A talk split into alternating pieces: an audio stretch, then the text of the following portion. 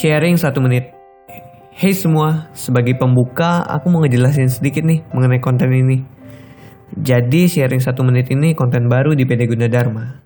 Nah, sama seperti namanya, konten ini akan diisi berbagai sharing dari hal yang diketahui atau yang pernah dialami langsung oleh pengisi suara itu sendiri.